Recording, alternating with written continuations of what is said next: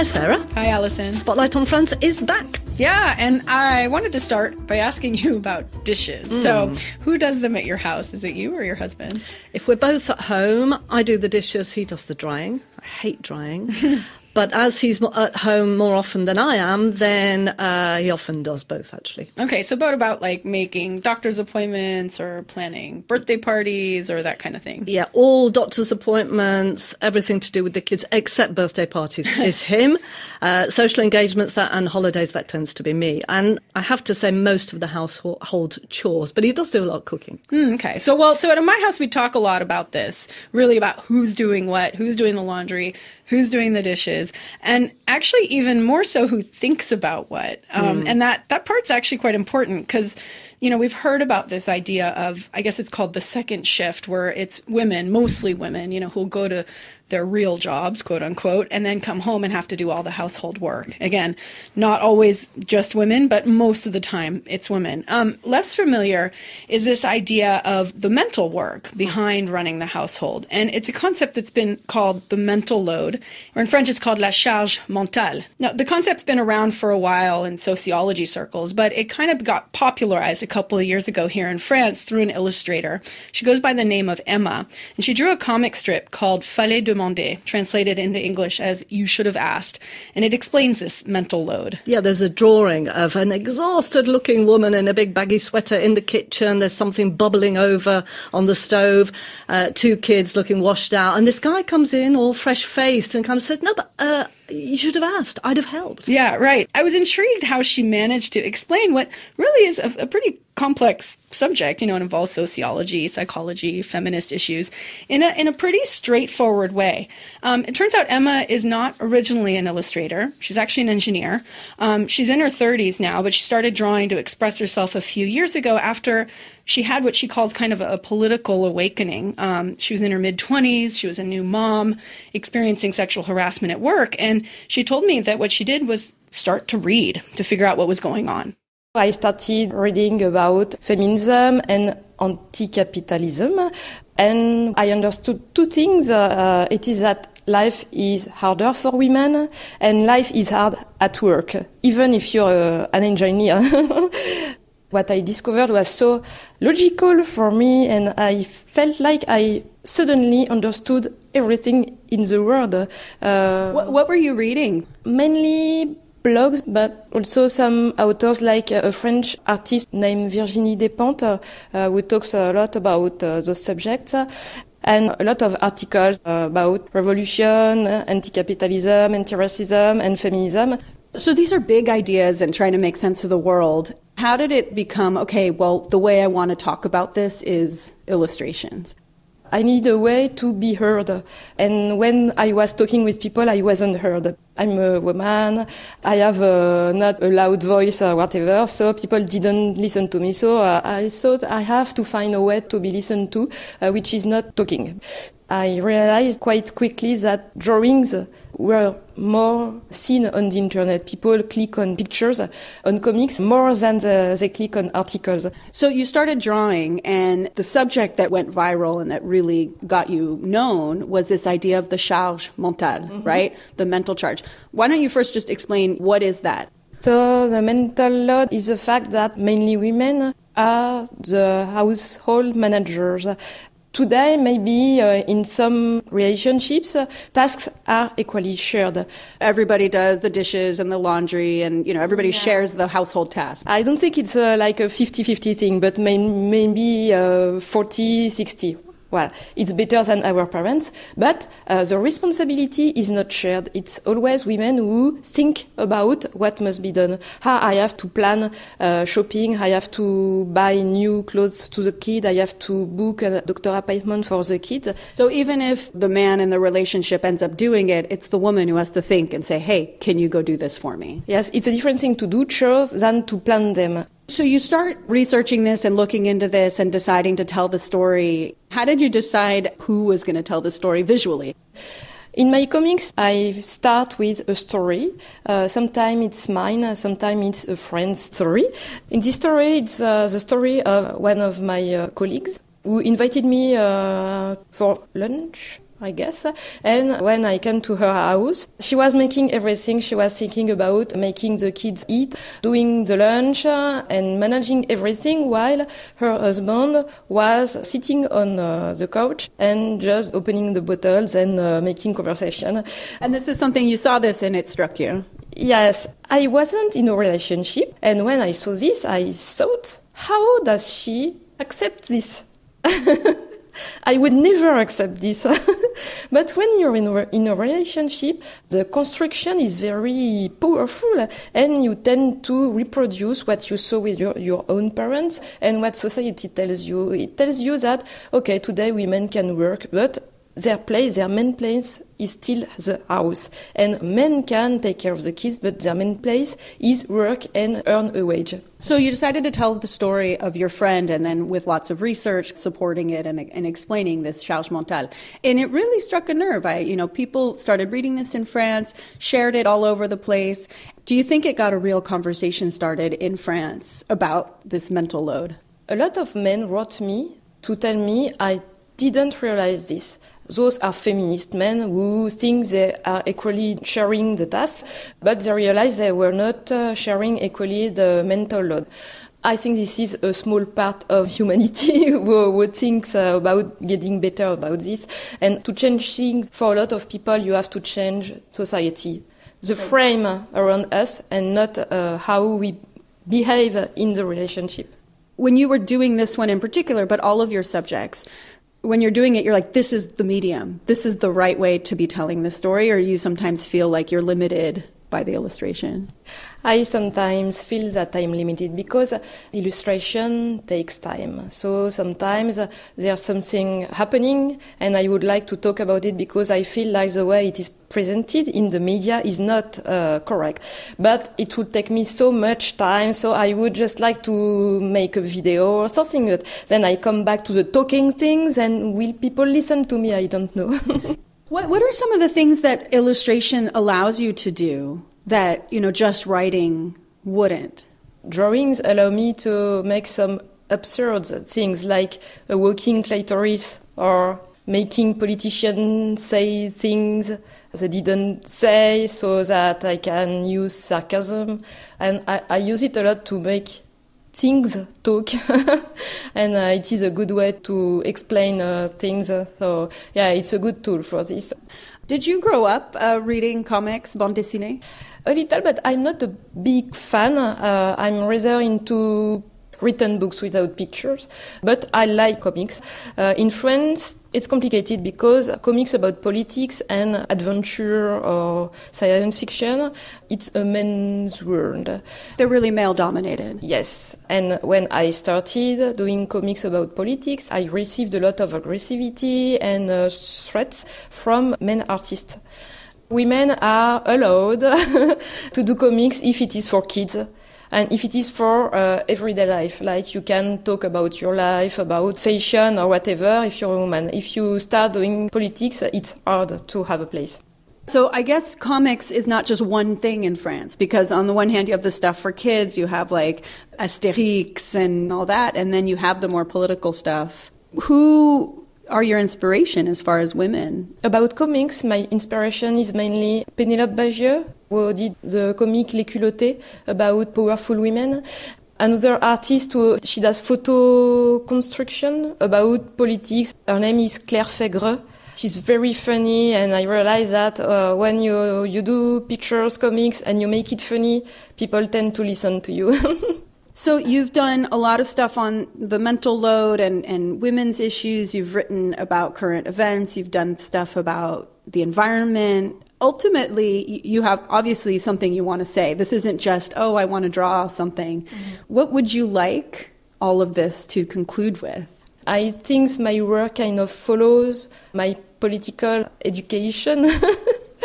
So when I have a look at all my books, uh, we see this exploration in my way of seeing and thinking about things. As a revolutionary, my job is to give some information, to talk about it, to say, okay, what the world could be. I- I'm not like teaching. I'm just discovering things, and as soon as I discover them, I do comics about them. So the comics are a way to interest people into the subject, but I also offer to read some further articles and further information, because in a comic you can write everything. I don't think that I alone will change the world, so I think that I feel I can just add a stone to the construction of equality, towards equality. Emma, she's feisty, isn't she? She is, and she, she does a lot. I mean, on her on Facebook, on her blog, she really does drawings. As soon as she has something to say about something, whether it's about a reform in the labor law or um, doctors going on strike, I mean, she's quite left-wing, and her politics are really obviously there. Um, a few of them have been gathered into books, and actually the mental load one, the charge mentale, has been translated in English. Um, so if you're interested in English to, to find out what French people are seeing on, on these issues, you can look for that.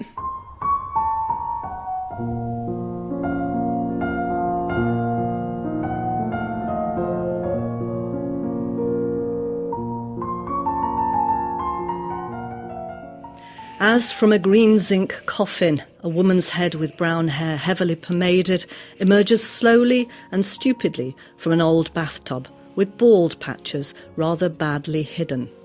Yeah. Yeah, yeah. So that's the opening verse of Venus, Anadyomène by Arthur Rimbaud. I'm not that familiar with uh, Rimbaud, Rimbaud. He's taught in school, but probably not that particular poem, because mm. the, the last line is hideously beautiful with an ulcer on the anus. Yeah, probably not school material. No, um, and you'd be hard-pressed, to be honest, to find anyone who could recite lines quite like that. But you will find plenty of people obsessed with the man himself, Rimbaud. Yeah. Yeah, yeah, and Rimbaud um, this week, uh, November tenth, uh, died November tenth, eighteen ninety-one. Um, and even today, one hundred twenty-eight years later, he still receives fan mail at the cemetery where he's buried in his hometown of Charleville. Mm, ever the rebel, Rimbaud rejected small-town life in Charleville. He ran away from home several times. He ended up in Paris. He was known as the cursed poet. You know, this tortured soul. He wrote, some people think brilliant, but certainly sometimes absurd poems that took the literary world by storm. You have Victor Hugo, apparently, who called him a child Shakespeare. I think Shakespeare fans might take exception to that. But anyway, every country needs their literary hero, don't they? His writing is considered to mark the beginning of modern poetry. And Rimbaud lived a, a bohemian, even reckless life, very, very counter to the norms of the time of the eighteen sixties.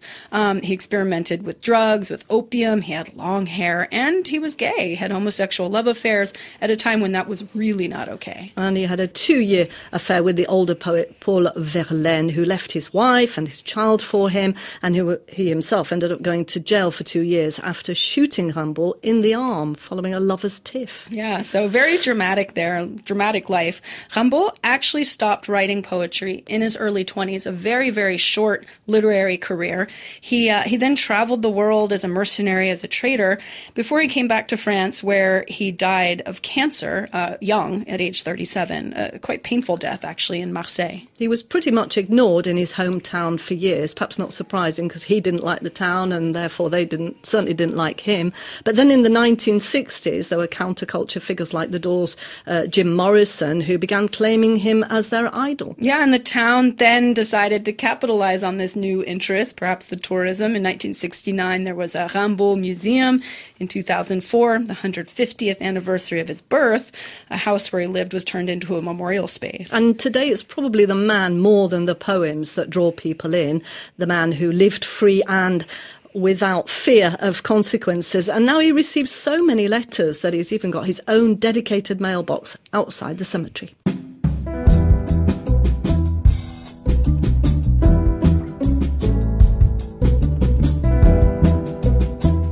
Sarah, you know the French are the world's biggest consumers of antidepressants. Yeah, that's true. And they're, they're also quite big consumers just of, of prescription drugs in general. Yeah, psychotropic drugs, so like uh, antidepressants, but also uh, anti-anxiety pills, uh, sleeping pills, and of course painkillers. We reported on the increase in the use of opioid painkillers a few months ago here in the podcast. That was in episode nine.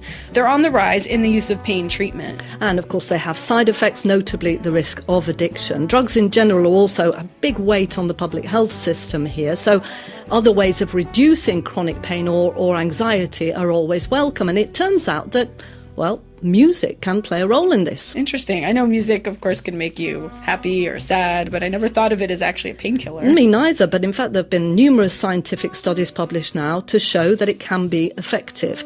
A hospital in Montpellier was one of the first to work on this, and the work was spurred on by a music therapist, Stéphane Guetin, who's also a doctor of psychology.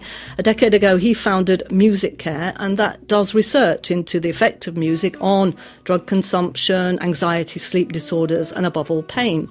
He's developed an app, which is now taking off in hospitals all over France. Patients listen to specially recorded pieces of music, which are in what they call a U sequence. In other words, the tempo changes between the beginning, the middle and the end, and it's designed to take them into different mental states.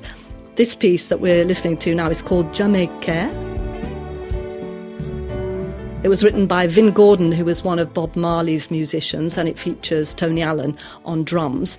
The piece is twenty minutes long, and as Guetin showed me on the computer, the tempo changes every three minutes.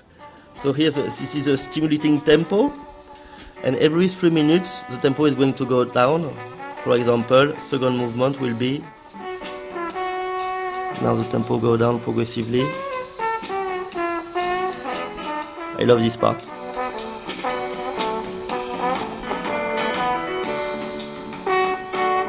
And very slow at the bottom of the U.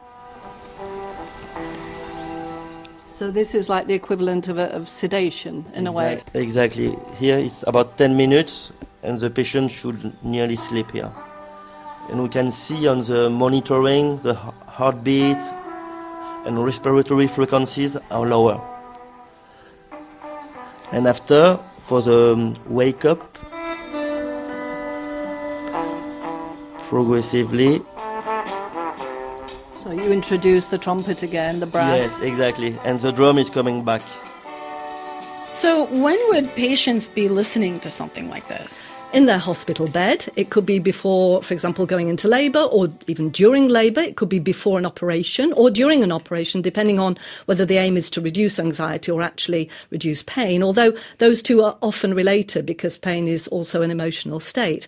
Guetin took me through a bit of the theory behind Music Care. The doctor, the caregiver, can adjust the time of the music session to the care. For example, in our operating room, sometimes the operation will last sixty minutes, so we can adapt all the U sequence on sixty minutes. So are you saying this is actually a replacement for anaesthetic?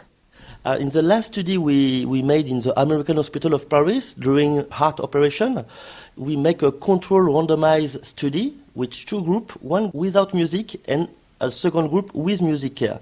And in the group without music, they use three milligrams of midazolam, which is a um, medication. And in the group with Music Care, they have to use only one milligram.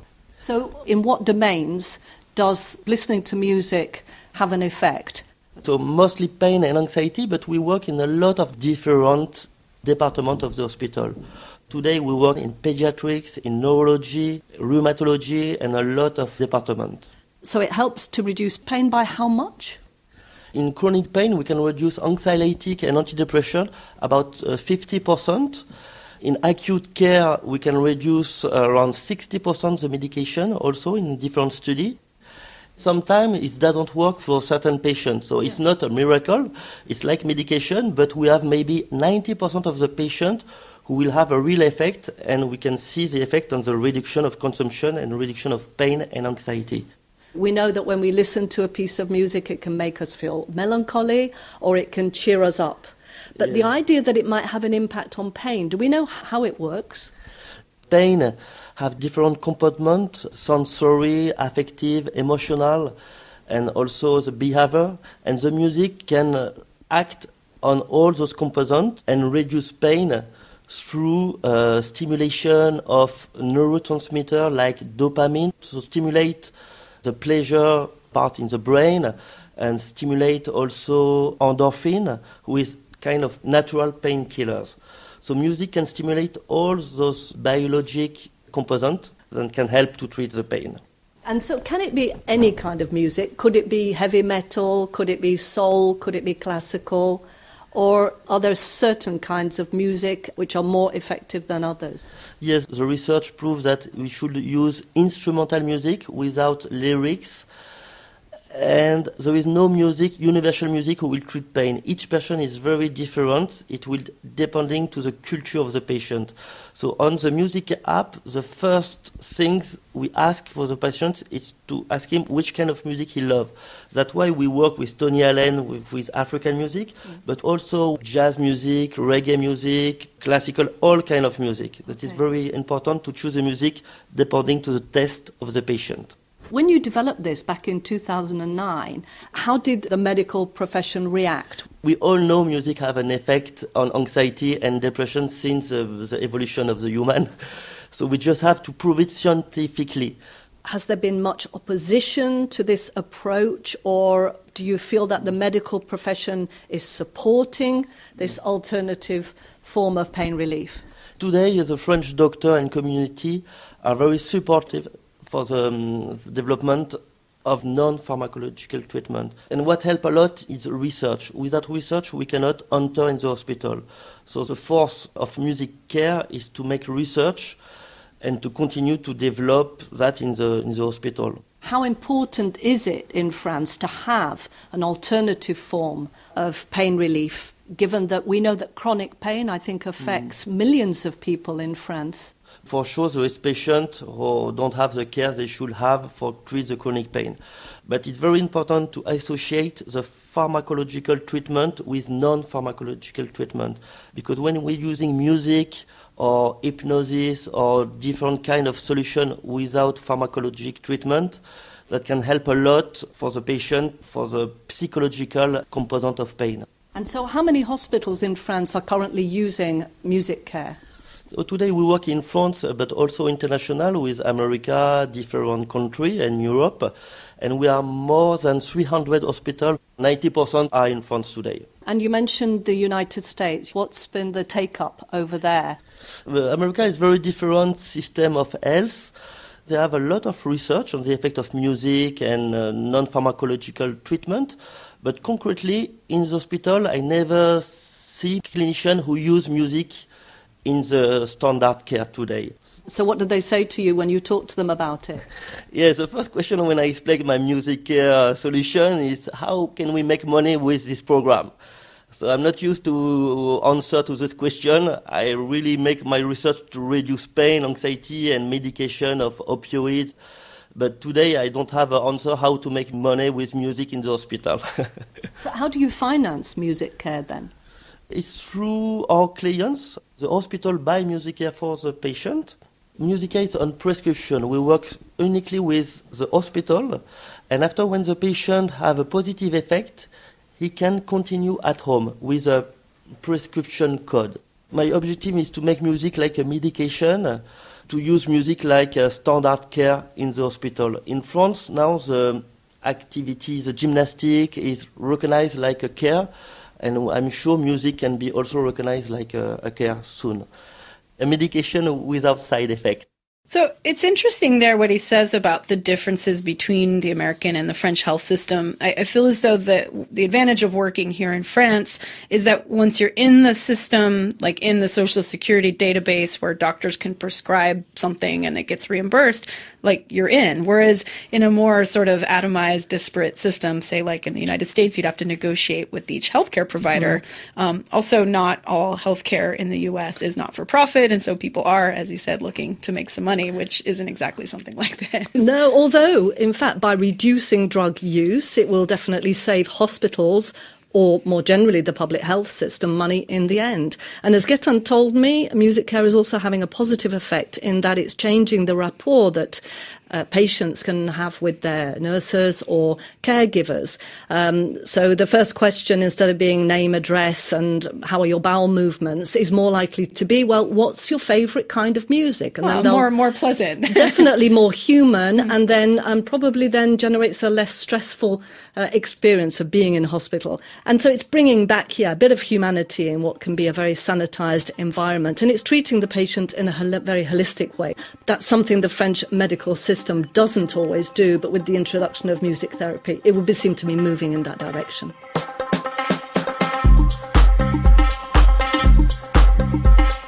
Well, that's it for today. We're actually off next week. We'll be back on November the twenty-first. And in the meantime, why not subscribe to the podcast? You can get the next episode as soon as it's out. Just look for Spotlight on France wherever you get your podcasts. We'd love to hear from you, and you can write in spotlight dot france at r f i dot f r. Bye for now.